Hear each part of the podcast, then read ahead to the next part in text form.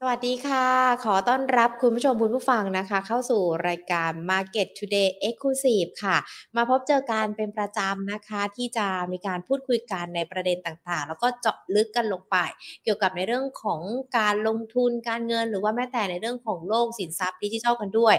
เป็นเวอร์ชัน Exclusive นะคะที่เราจะมีการพูดคุยกัน แล้วก็เจาะลึกในประเด็นต่างๆ ให้มากยิ่งขึ้นนะคะ พิเศษเลยนะสำหรับคุณผู้ชมที่ติดตามรับชมรับฟัง Market Today ผ่านทาง Line แอปพลิเคชัน Market Today กันด้วยนะคะ แต่ก่อนที่จะไปพูดคุยกันนะคะ ขอบพระคุณผู้สนับสนุนหลักของเรากันก่อนค่ะ True 5G คบกับ True ดียิ่งกว่า และจากทางด้านของธนาคารไทยพาณิชย์จำกัดมหาชนค่ะอะและอย่างที่บอกกันไปนะคะว่าเดี๋ยววันนี้เราจะมาดูกันในในเรื่องของโลกการลงทุนสินทรัพย์ดิจิทัลแน่นอน ตอนมาใหม่ๆเนี่ยบื้อหวาทีเดียวนะคะ นักลงทุนสนใจกันด้วย แต่พอเอาไปเอามาเริ่มมีประเด็นต่างๆ เข้ามาอาจจะกระทบกระทั่งกันบ้าง หรือว่าอาจจะ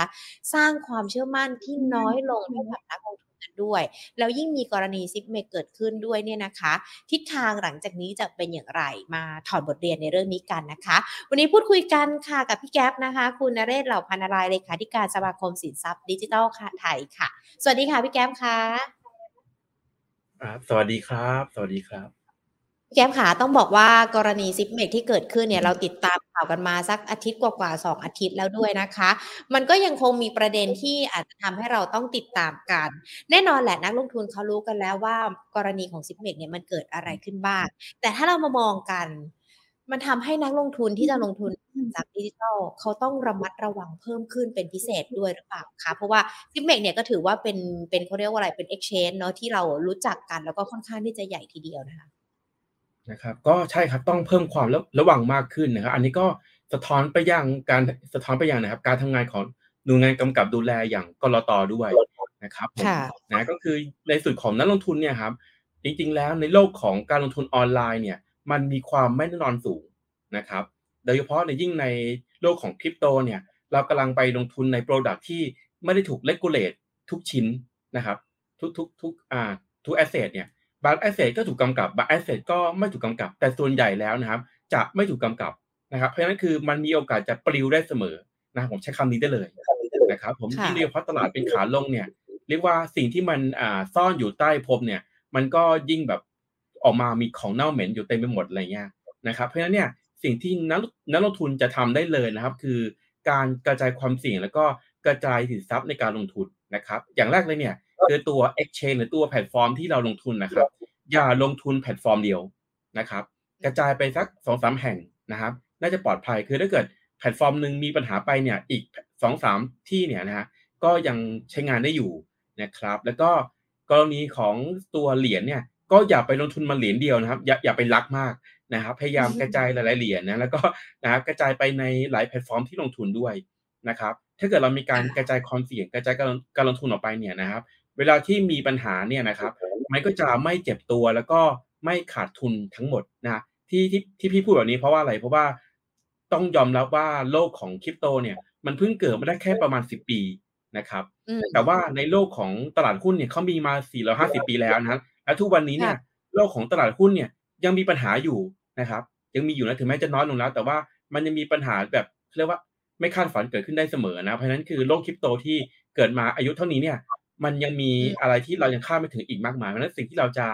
จะป้องกันตัวเองได้เนี่ย คือการกระจายความเสี่ยงในการลงทุนเท่านั้นครับ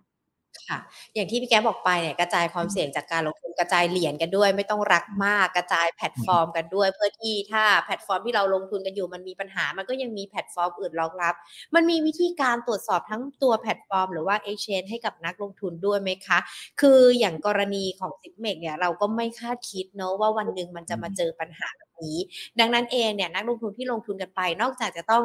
ดูช่องทางดูวิธีการตรวจสอบแพลตฟอร์มต่างๆ หรือว่าแม้แต่ exchange ต่างๆ กันแล้วเนี่ยมันจะต้องดูอะไรลึกกันอีกด้วยหรือเปล่าคะนะครับพอมีกรณีของทาง Zipmex เกิดขึ้นเนี่ยครับอย่างแรกเลยเนี่ยจริงๆแล้วตัวพี่เคยให้คำแนะนำว่านะว่า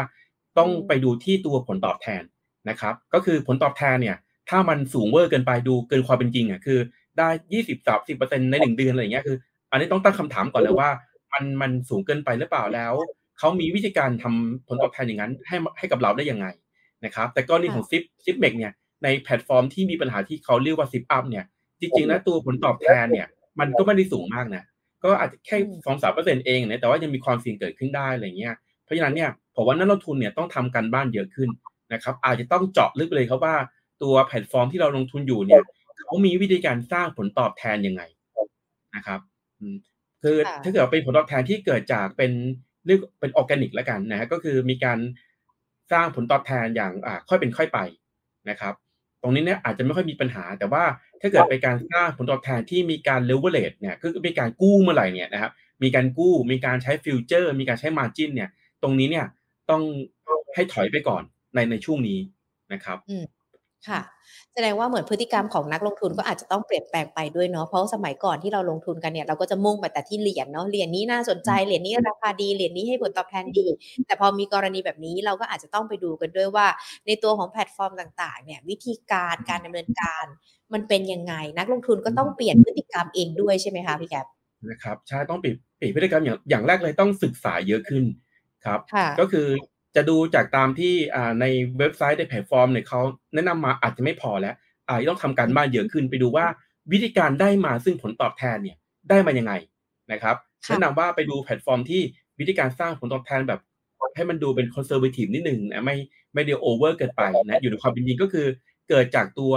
business หรือว่าเกิดจาก service นั้นจริง ๆนะครับ อย่าไปลงทุนในแพลตฟอร์มที่มีการสร้างเหรียญขึ้นมานะฮะแล้วก็แจกผลตอบแทนให้ไปเลย นะครับแบบแบบนั้นเนี่ยจะไม่ยั่งยืนนะครับ ให้ดูว่ามีธุรกรรมเกิดขึ้นจริง แล้วก็ส่วนหนึ่งของธุรกรรมนั้นเนี่ยเอามาเป็นผลตอบแทนคืนผู้ลงทุนจะปลอดภัยกว่านะครับค่ะ กรณีที่เกิดขึ้นมันทำให้ความน่าสนใจของการลงทุนในสินทรัพย์ดิจิทัลลดลงด้วยไหมคะพี่แก๊ปได้มีการดูหรือว่าสังเกตพฤติกรรม หลังจากที่มันมีกรณีนี้เกิดขึ้นไหมคะก็แน่นอนครับว่ามันส่งผลกระทบครับ คือ ถ้ามันเป็นแพลตฟอร์มอะไรก็ไม่รู้เนี่ยในต่างประเทศเนี่ย มันก็ยังไม่เท่าไหร่เหมือนว่าคนในโลกคริปโตเนี่ยเขาเขาเขาชาชินไปแล้วแหละนะฮะเพราะมันเกิดขึ้นบ่อยๆอย่างเงี้ยแต่ว่าพอมันเป็น exchange ที่ได้รับ license กลตเนี่ย คือยอมรับเลยว่าคนก็ขยาดแล้วก็เริ่มมีการตั้งคำถามไปยังแพลตฟอร์ม exchange อื่น ที่ได้ license กลตด้วยว่าเฮ้ยแล้วไปลงทุนอะไรที่มันปลอดภัยหรือเปล่าอะไรเงี้ยคือ ตอนนี้ในตลาดในเฉพาะในเมืองไทยเนี่ย ก็เรียกว่าได้รับผลกระทบไปพอสมควรเลยทีเดียวนะครับ แต่จริงๆแล้วผม ก็ยังมองว่ามันจะเป็นปรากฏการณ์นะที่ยังไงก็ต้องเกิดขึ้นนะครับ ต่อให้ตลาดกลับไปขาขึ้นนะฮะมันก็ยังจะเกิดปรากฏการณ์แบบนี้ขึ้นมาอีกนะครับอย่าลืมนะครับว่าที่บอกไปว่าตลาดคริปโตเนี่ยมันอายุเพิ่งจะสิบปีเองนะฮะต้องให้เวลาเขาลองผิดลองถูกอีกเยอะมากนะครับถ้าถ้ายังรักจะอยู่ในในโลกของคริปโตเนี่ยครับต้องทำใจได้ครับว่ามันต้องมีเหตุการณ์แบบเนี้ยเกิดขึ้นอีกแน่นอนไม่ว่าตลาดจะขาขึ้นหรือขาลงนะครับค่ะ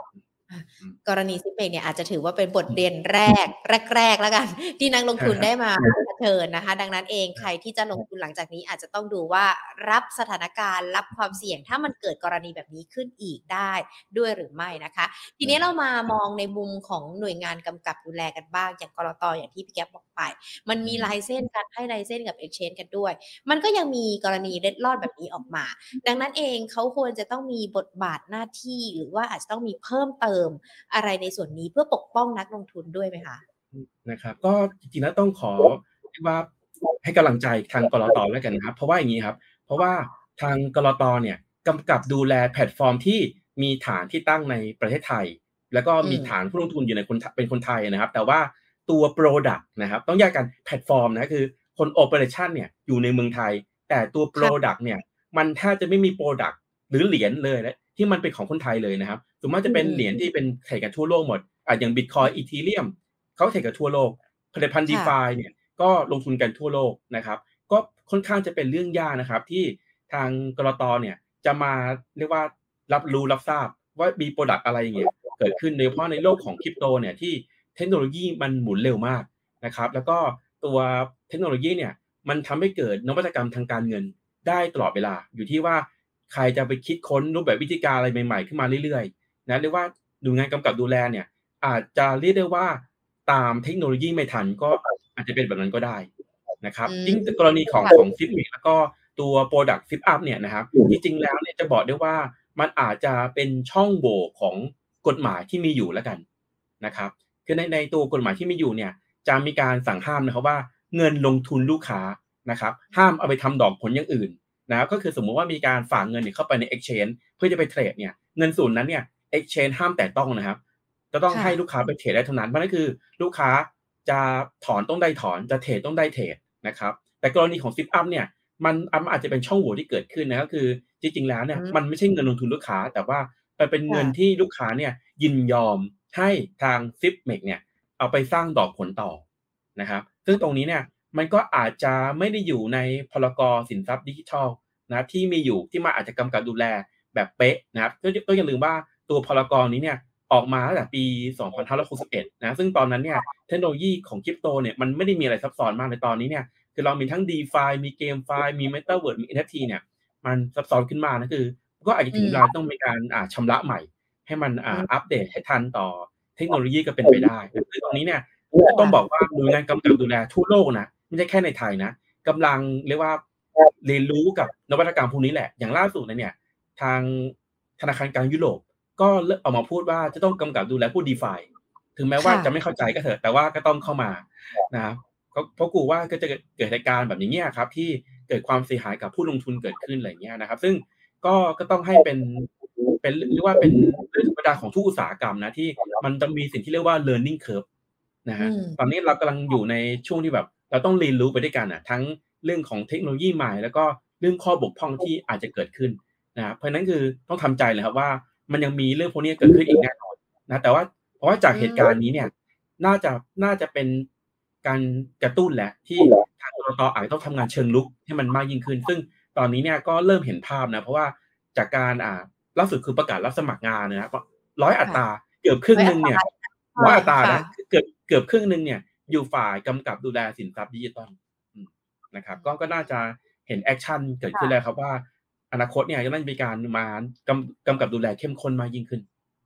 ค่ะ อะ ก็มีการรับคนเพิ่มขึ้น แล้วก็เรียนรู้ไปกับในเรื่องของสินทรัพย์ดิจิทัลเพิ่มมากขึ้นด้วยนะคะ แล้วทางด้านของสมาคมสินทรัพย์ดิจิทัลไทยล่ะคะเห็นบอกมีแถลงการออกมาด้วยใช่ไหมคะพี่แก๊ปพร้อมที่จะเป็นตัวกลางเข้าไปดูทั้งฝั่งของ Zipmex แล้วก็ฝั่งของกลตเพื่อปกป้องนักลงทุนด้วย อันนี้ อันนี้บทบาทของเราจะมีอะไรเข้าไปช่วย สนับสนุนการทำงานของกลตหรือว่าช่วยดูแลนักลงทุนกันบ้างหรอคะ นะครับในส่วนของแถลงการตัวเต็มเนี่ยก็เข้าไปอ่านได้นะครับ ที่ทางแฟนเพจของสมาคมสินทรัพย์ดิจิตอลนะฮะเดี๋ยวเล่าสุดย่อยฝังในส่วนของสมาคมเนี่ยนะครับ คืออาจจะมีคนถามว่าเหตุการณ์มันเกิดขึ้นมาในเกือบหนึ่งสัปดาห์แล้วทำไมเพิ่งจะออกคือต้องบอกว่าทางสมาคมเนี่ย เราพินิจพิเคราะห์ทุกมิตินะครับ เราเราให้ความนั้นให้ความสำคัญกับทุกปาร์ตี้เท่ากันนะครับมันจะมีสามปาร์ตี้ที่เกิดขึ้นนะครับ ก็คือหนึ่งอ่าผู้เสียหาย อ่าสอง Zipmex นะครับ และสามคือทางหน่วยงานกำกับดูแลแล้วก็ภาครัฐนะคือเราก็ให้ความสำคัญกับสามปาร์ตี้เนี่ยอย่างเท่าเทียมกันนะครับจริงๆแล้วในส่วนของทางผู้เสียหายนี่เราก็มี message ไปว่านะฮะก็พยายามที่จะต้องเก็บรวบรวมหลักฐานเอาไว้นะครับ ว่าเรามีการลงทุนหนาไปเท่าไหร่อะไรเงี้ยนะครับมูลค่าเท่าไหร่นะเพราะว่าของแบบนี้เนี่ยมันมีผลในในเรื่องของชั้นศาลนะครับการที่ลดความเสียหายนะนะครับ อันนี้ก็เป็น message ที่ส่งไปยังผู้เสียหายนะครับ ส่วนของทาง Zipmex เนี่ยเราก็มีการอ่าส่ง message ไปเหมือนกันครับว่า คือถ้าเกิดว่าเงินที่ลงทุนใน ZipUp เนี่ยนะครับที่เสียหายไปเนี่ยจากทางเซลเซียสแล้วก็ทางอ่า Babel Finance เนี่ยมันไม่ใช่ทั้งหมดนะครับไม่ใช่ทั้งหมดก็แปลว่าก็แปลว่ามันก็ต้องมีเงินของลูกค้าเนี่ยอยู่ไม่ได้หายไปทั้งหมดนะคือตรงเนี้ยอยากจะให้มีการออกมาชี้แจงหน่อยว่า ยังอยู่ใช่ไหมแล้ว จะมีการคืนเงินได้บางส่วนได้บ้างไหมอะไรอย่างเงี้ยนะครับเราก็มีการอ่า มีส่ง message ไปนะแล้วก็ส่วนของกำกับดูแลเนี่ยนะครับ จริง ๆ แล้วบทบาทของสมาคมนะครับ แล้วก็ยินยินดีนะครับที่จะเป็นส่วนหนึ่งนะครับของการสร้างเขาเรียกว่าเป็น framework ใหม่นะในการที่จะมากำกับมากำกับดูแลในเรื่องของพรกสินทรัพย์ดิจิตอลนะครับ เพราะว่าเราเราเป็นคนที่อยู่ใน field ของอุตสาหกรรมเนี่ยครับ เราจะอยู่ทันกับเทคโนโลยีนะว่ามันจะเกิดอะไรขึ้นอะไรเงี้ยแล้วก็ยินดีครับที่จะเข้าไปช่วยกันร่างตัวกับกับ กฎเกณฑ์ใหม่ให้มันทันต่อยุคสมัยนะครับ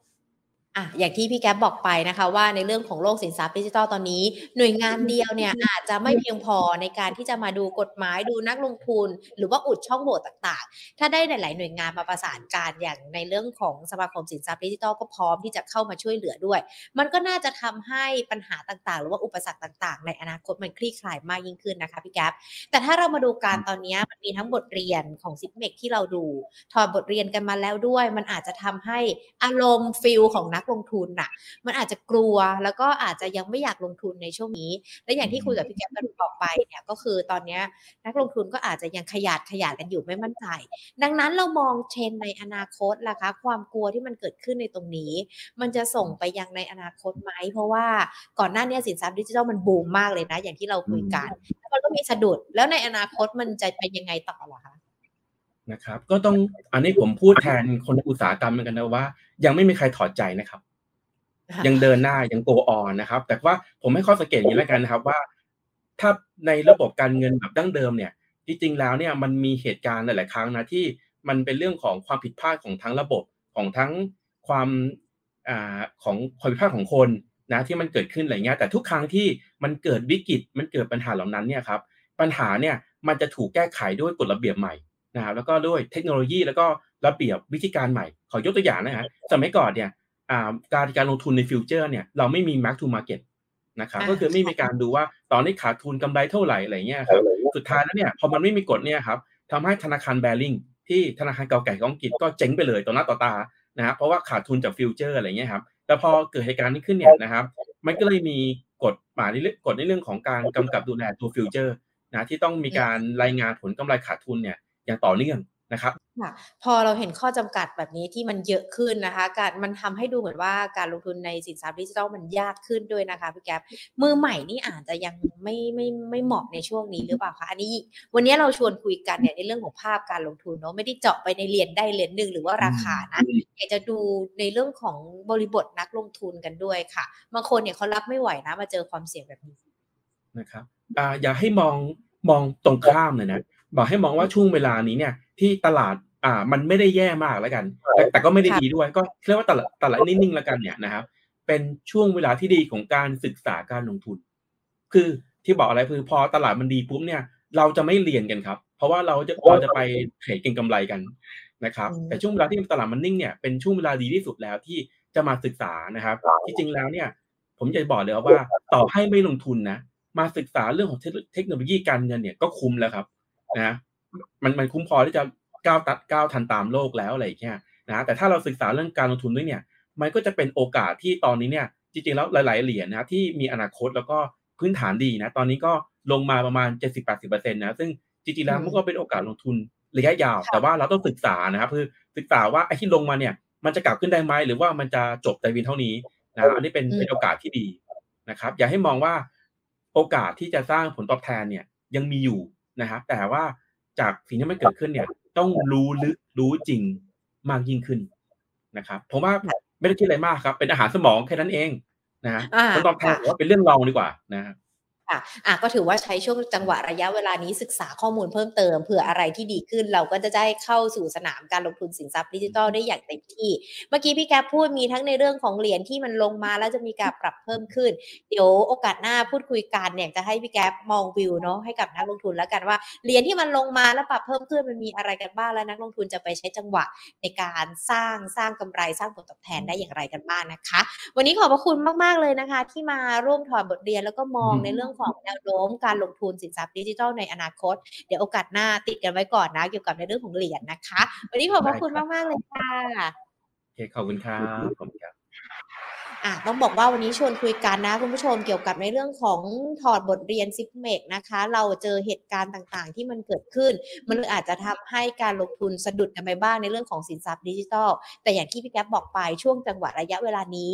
ยังไม่ต้องลงทุนแต่ว่าศึกษาหาความรู้เพิ่มเติม เพื่อรอวันที่สถานการณ์ต่างๆ ดีขึ้น เราก็จะเข้าสู่สนามการลงทุนในโลกของสินทรัพย์ดิจิทัล ได้อย่างเต็มที่แล้วก็อาจจะประสบความสำเร็จกันด้วยนะคะ ก็เป็นข้อมูลที่นำมาฝากกันส่วนอีกหนึ่งเรื่องอยากจะประชาสัมพันธ์เชิญชวนกันเลยนะคะสำหรับใครที่อยู่โคราชหรือว่าจังหวัดใกล้เคียง งานมหกรรมการเงินมันนี่เอสโปโคราชจะมีการนะคะสุกเสาร์อาทิตย์นี้ ไปเจอกันได้นะคะ มีผลิตภัณฑ์ด้านการเงินการลงทุนมากมายกันเลย ส่วนวันนี้ Market Today Exclusive หมดเวลาแล้วนะคะ สัปดาห์หน้าจะมีเรื่องอะไรมาฝากกันติดตามกันนะคะ วันนี้ลากันไปก่อน สวัสดีค่ะ